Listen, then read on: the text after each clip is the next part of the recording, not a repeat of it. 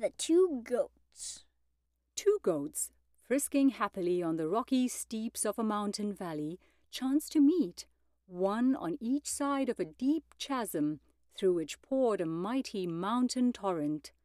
The trunk of a fallen tree formed the only means of crossing the chasm, and on this not even two squirrels could have passed each other in safety. The narrow path would have made the bravest tremble. Not so our goats. Their pride would not permit either to stand aside for the other. One set her foot on the log, the other did likewise. In the middle they met horn to horn.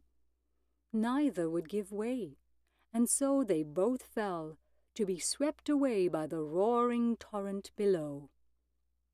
It is better to yield than to come to misfortune through stubbornness.